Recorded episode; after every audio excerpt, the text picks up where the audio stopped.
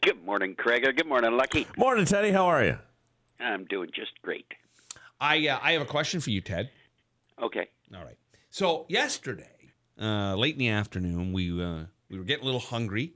Pre dinner, we thought, well, we'll eat like a, an early dinner because we've been out golfing. We were up at uh, at Lake Ridge playing golf, and then we came home, and I decided I was craving a burger. And I'm making these burgers, and they're so juicy and great. And all I could think of was, I'm gonna ruin, which is the great way to uh, to eat a burger. Teddy says that all the time. Yeah. But then I noticed true. after I cooked the burgers, Ted, down the side of my grill and on my deck, a lot of fat had dripped through and down. I've never seen this before. Do I have something clogged in my barbecue, or was it just that the burgers were extra fatty? Uh, gas or charcoal grill were you Uh, on? gas. Gas grill. Yeah. So you may need to adjust the uh, the the drip tray. Okay. It may not be set properly in there. It could All be have moved or shifted, Okay. and so then, or it has oh, it's overflowing. So you do need to clean it out. Oh. And really, if you're using a gas grill, um, you know every I look at it every ten times. Mm-hmm. clean out that drip tray, clean out the firebox area, um, and and scrub off all the burners and such because Every you, 10 you, times. you will get a buildup in there of that. And and the other thing you can do so that you save your deck from grease stains and things like that, Mm-hmm. there are what's called grill mats or grill pads. I do have one underneath the barbecue, but it just uh, it's a little bit small, perhaps. So yeah, it got uh, got past the uh, the mat. Now it Yeah. is funny. I looked over at Lucky when you said clean the grill every ten times. I can guarantee you, between Lucky and I, we haven't cleaned it in ten years. Right. I, I went up to a friend's place and and they had uh, a couple of grills on their deck and they're like, these grills aren't working. And I said they're only like two three years old. He said no, they're horrible. We got to get new grills. They're not they're not working. And uh, so I opened them up and took a look, and there must have been three inches of crud built up on that on that drip tray, Ugh. and it, it had completely come up right to the top of the burners. And so there was only flames getting out here and there in little spots. Wow. You really do need to clean it out. Um, a cleaner grill is a hotter grill, and it's also a healthier grill. So taking some time in your busy schedules, you know, because I know how busy you are working four hours a day. Um, you know, go home instead of taking that nap for six hours. Why don't you clean your damn grill? Friday night we were at uh, at the joint with Ted, and I had uh, the lovely Maria there and some family. We're at the bar. It's always a great time at the joint, music playing. For the entire time we were there for dinner, all they did was mock me for my lack of doing anything. Well, you strolled in on the red carpet like Oh, yeah. you were some kind of royalty. It was, Right. it was unbelievable, I Oh, tell you. Thank God. I went I don't inside. know where we could have parked your, your, your limousine service there. I- I went fit in inside- the parking lot. And I found Ted, and I said, "Listen, I got family outside. Really play me up like I'm a big deal." Now, hang Yeah, I on. took So, it the opposite way. yeah, of course. So clean grill is a is a healthier grill. Obviously, obviously, I came across a special on Netflix called "Poisoned: The Truth About Your Food," and part of it was about hamburgers and something that had happened at Jack in the Box in the states with an E. coli outbreak, and it all came down to not properly cooking and storing the hamburgers. And you know frozen burger fresh burger all so important ted uh, that you're not leaving it pink It- They, that is true. So, uh, a couple of things to remember. Uh, one, uh, you definitely want to get your, your burgers cooked all the way through. Uh, internal temperature, the best way to go is to 160 degrees, and at, at well, and that's well done. But you can still have a juicy burger. So when it's grilling, don't be squishing it and poking it and Right. prodding it and cutting it open. Just let it cook and take it to 160.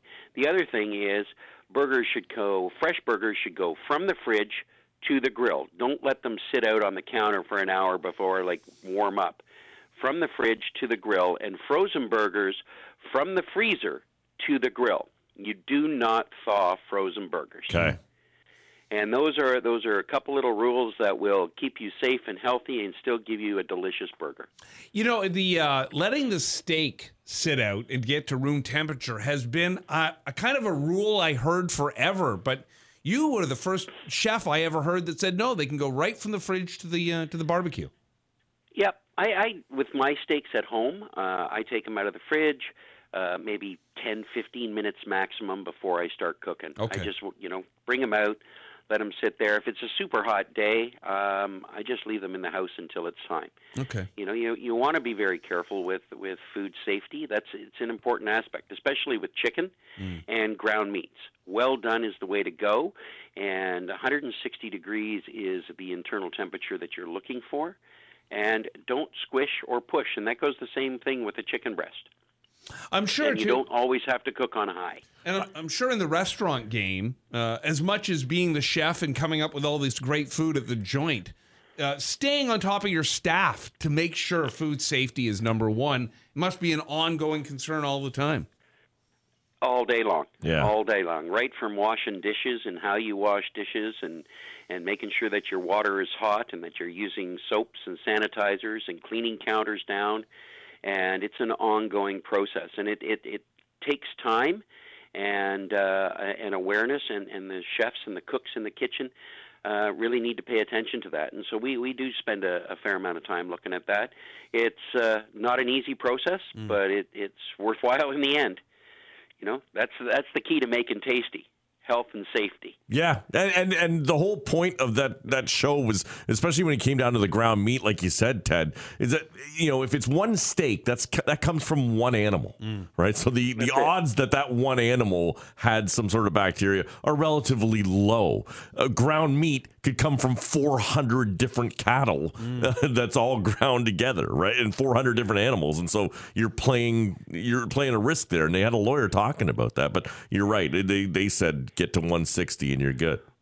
Well, what we do at the joint is we, we grind our own burgers. We Mm. grind our own meat, and uh, we use only brisket, and we grind in small batches, one to two briskets at a time, and that's it.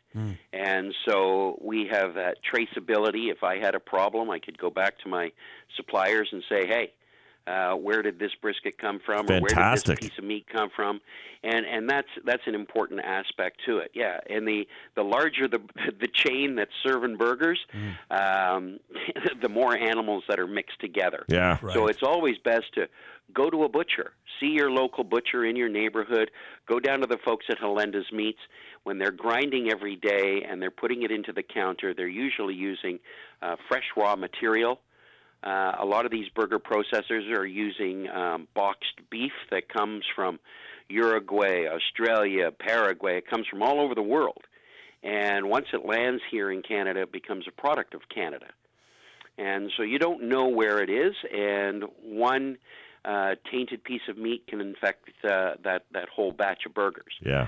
So it's always best make it yourself. Make it from scratch. It might take a little bit longer, but the end results are you're going to have a more delicious burger. This is why, when Lucky t- speaks of uh, f- food poisoning, this is why uh, I always just stay in the uh, potato aisle and chip uh, cookie aisle because nobody ever got listeria from Oreos. No, and just a thing so that you know, uh, Oreos are a great binder for your burgers too. Grind them up, crush them up, put them in there. It'll put it together just nice and We'll easy. see you at the joint. We'll we'll eat one of those up. Oreo burger. Teddy Reader, you're the king. For Halenda's Meats, that's Ted Reader, the godfather of the grill. How do they get a hold of you, Ted, if they want to talk grilling, food safety, the joint, or anything on their mind? You're going to find me in the social media world at Ted Grills.